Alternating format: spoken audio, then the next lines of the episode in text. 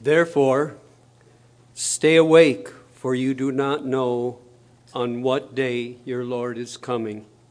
In the name of the Father, and of the Son, and of the Holy Spirit, you may be seated.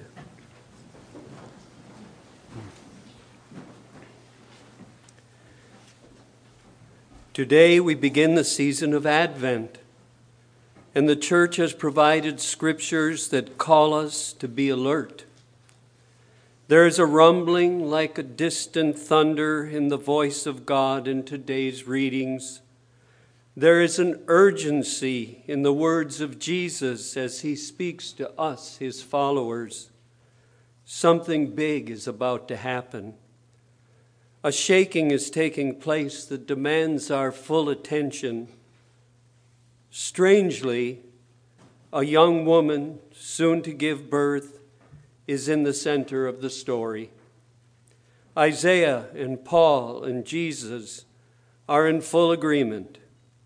If we listen closely, focusing on the core message found in the repetition of key words and phrases, we can know exactly what God wants of us.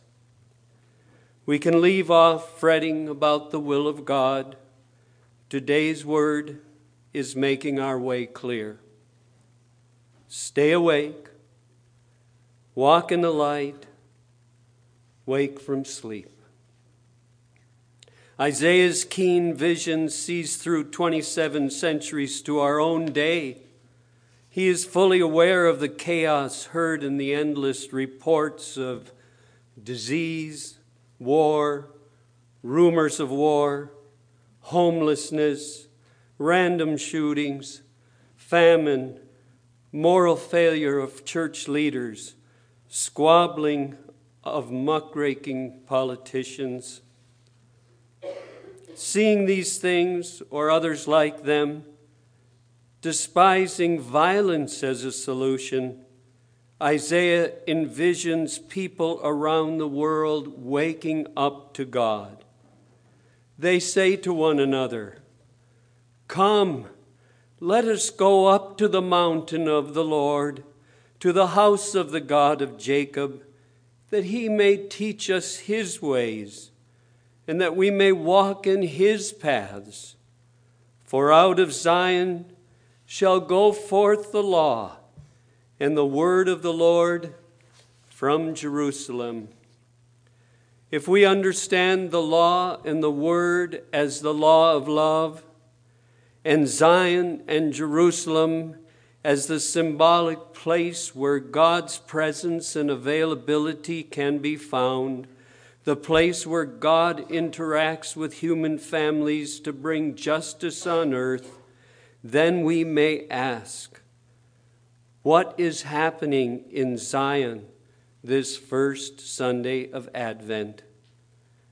Can we believe Isaiah's vision of a God-wrought peace on earth? Nation shall not lift up sword against nation, neither shall they learn war anymore. Let us step back 8 months to March 25th, on a day in which we were reminded by our church calendar that God is at work in history and politics in his usual, unexpected way, bypassing the powers that have arisen among men. God sends his angelic messenger to an obscure young country woman way up in the north country. Galilee of the Gentiles is its, as it was pejoratively called, a land of spiritual darkness far from Zion, a place of foreign invasions of godless tribes from which no good could be expected. But somehow, this young woman has developed the habit of seeing God's light around her and within her. Fully awake, with her eyes more open to the wonders of his universal laws than to the daily news, She is ready to trust His way of working through weakness.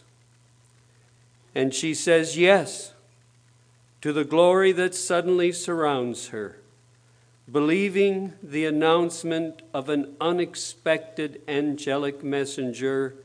She notices new life within her, and she sings out, "My soul magnifies the Lord. He has scattered the proud in the thoughts of their hearts and exalted ordinary, humble people. He has filled the hungry with good things." Seeing with the eyes of faith, this simple maiden is willing to see through the devastating world events of her day, the crushing and unjust occupation of her own little country by imperial Rome, for example, or the paranoid insanity of local ruling Herodians, or the external enforcement of religious law by the blind guides of her day. Her heart was willing to wait. She held on to the promise of a new heaven and a new earth in which righteousness dwells. For 8 months of waiting had passed, and that hope that had been no more than a seed hidden deep within her could be hidden no longer. Though not everyone could understand, eventually the whole world would rise up and call her blessed. In today's epistle, Paul exhorts us to see the world through Mary's eyes. "You know what time it is," he says, "that the hour has come for you to wake from sleep. And let us cast off the works of darkness."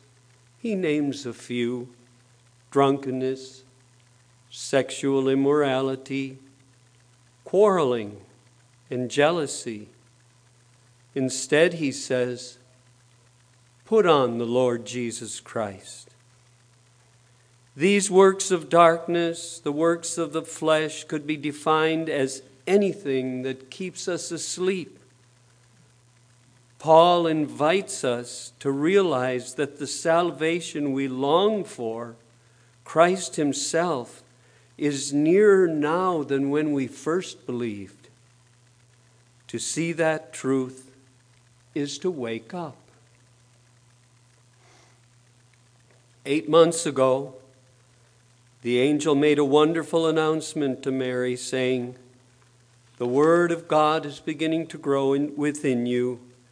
The baby you will give birth to will be your Savior." My friends, it is the season of Advent. The Spirit of God has united the seed within each of us. The birth we have been waiting for is only a few more days away. Let us be alert to the signs of His coming. Jesus, speaking through today's gospel, speaks with urgency concerning that day and hour. He says, "No one knows." But if the master of the house had known, he would have stayed awake. Therefore, you must stay awake, for the Son of Man is coming at an hour you do not expect.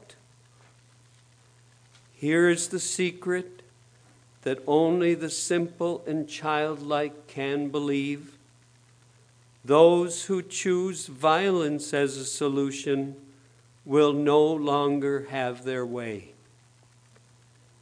The coming of Christ, the Savior King, is bringing peace to the whole earth. And so we wait and we stay awake, we stay alert, we pay attention to the stirrings within. Paul says it's easy, as easy as taking off a dirty shirt and putting on a clean one. And so we put on the Lord Jesus Christ. What desperation! What expectation! What bending of the will! What giving up and giving over of all control. This waiting can only be the work of prayer. The angelic visitation and annunciation has suspended us in a seemingly endless gestation with its heavy weight of hope. To the Father we confess, you have sent many messengers, but we have not listened or believed. And now in these last days, you are sending your only begotten Son as a human infant, who speaks to us of our Creator's nature from the silence of a feeding trough crib.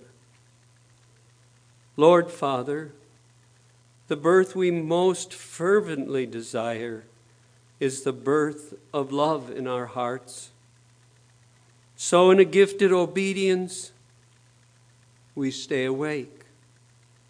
We remain alert throughout the season of waiting. We wait as the homeless, longing for shelter. We wait as the sick and infirm, longing for strength. We wait as the dying, longing for peace. We wait as the bereft and the grieving, longing for comfort. We wait as the battle-scarred soldier longing to be home for Christmas. We wait as destitute mothers crying out for something to feed their children. We wait as a broken and divided nation longing for compassionate, effective leaders. We wait as God's people longing through the centuries for their Messiah to arrive and set things right. We wait, and wait, and wait, and wait, until he comes with love as the day star rising in our hearts at an hour we do not expect.